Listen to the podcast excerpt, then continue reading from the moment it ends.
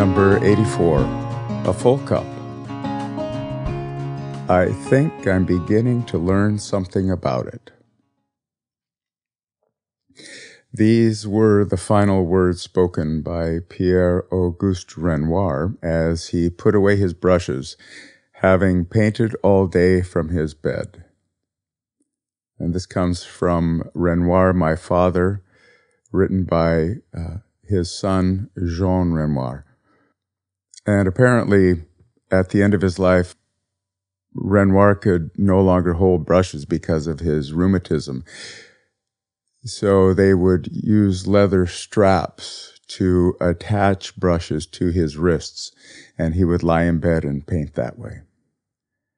If you've ever stood in front of a Renoir painting, I have at the Met in New York, and seen the liveliness of it, seen the uh, the joy of it, seen the the brush strokes of it.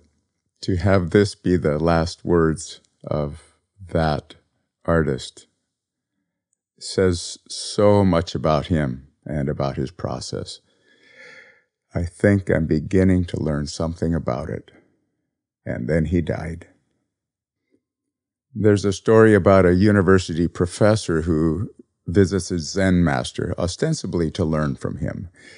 As the master prepares tea for his guest, the professor talks on and on about Zen all that he knows about Zen, all that he's studied about Zen. And when the tea is ready, the master begins to pour a cup for the professor. He fills the cup. The professor is still talking. He's filling the cup. The professor is talking. He continues to pour, and the tea begins overflowing and spilling out onto the table. And the professor says, Stop, sir, the cup is full. And the master replies, you are like this cup. How can I teach you when you are already so full? When we're young, we're continually called upon to perform in situations where we have no experience. By definition, nearly everything we do is new.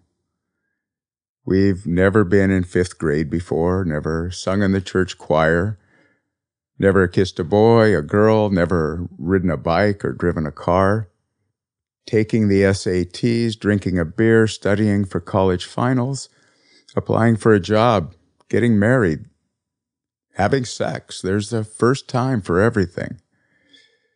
And depending on our personality, who our parents were, and our emotional and mental makeup, we develop our own recipe of asking questions or studying others or trusting our instincts and or faking it, pretending we know things we can't possibly know, and deathly afraid someone will discover our deceit. As we grow, of course, we gain experience. We survive these things and we learn legitimate tools. Each of us has our strengths, and ideally, we find our way of putting these strengths to work for us. But there are those pockets of life where we might still be pretending we know what we're doing when actually we don't. We've pretended something forever, and so we've never allowed ourselves to learn what the reality of it is. Sometimes we've faked something so well we no longer even know we're faking. It's gone underground and we just continue to behave as if we know what we're doing.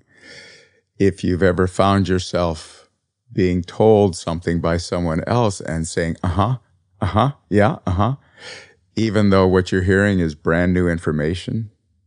I, I know for myself when I discovered myself doing this and saw the look of consternation on my friend's face, he knew I didn't know what he was telling me, and yet I was pretending to know what he was telling me at the same time as trying to take in what he was telling me so that I could continue to pretend and pretend maybe even a little bit better to know what I was doing. How can we let go of this, this need to know, this need to be right? How can we empty our cup and become teachable again? Well, there's the idea of humility, letting go of We let go of thinking we know what we're doing. We let go of acting like we know what we're doing. We let go of the idea we've done this before for truly, actually, every day is new. Every moment is unique. This is always the case. But sometimes, often, we forget. We, we, go on automatic. We check out and fall into speculation. We're thinking instead of being. We leave the world behind and tell ourselves we're waiting for something interesting to happen, and when it does, we'll come back out to play. This is the arrogance of a full cup. Every time I sit in front of people to talk, I've done it before. I know it's going to go okay, but I've never done it on this day, at this moment, to these people, from this person that I am on this particular day. Sure, there are going to be things that are shared by every time we do something, but the actual experience of it is brand new and an opportunity for something miraculous to happen, an opportunity to hear something we've never heard before, to feel a way that we've never felt before, to have our mind open to something we couldn't have thought of on our own.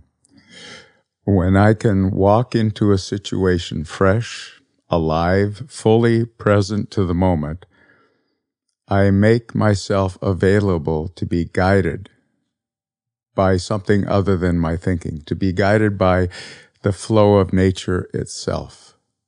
I assume that nature itself knows what it's doing and that all I have to do is to feel the way that nature would have me walk through this situation, attend to this situation, be present to this situation.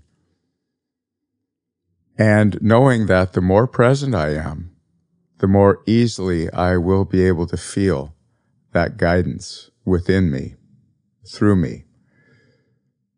By being present, I insist on the guidance, and when I insist, the universe will provide it for me, always. And inevitably, I'll learn something. Today, I will insist on being humble, on being teachable. I will insist on being present again and again and again as many times as it takes to step out of my thinking. And I will insist on seeking the new in each moment and the fresh and the alive. Trusting that whatever comes up is, by definition, an upgrade of what has come before. Thanks for listening. Have a great day.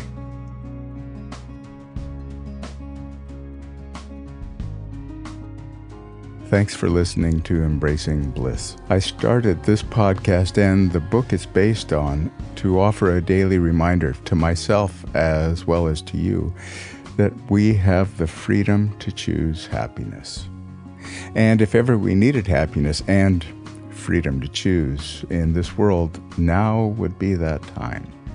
So please do share it with someone you love, send it to a friend, and also please stay in touch. Links for Instagram, uh, the book Embracing Bliss, and to sign up for my newsletter can all be found in the show notes. Until next time, have a great day.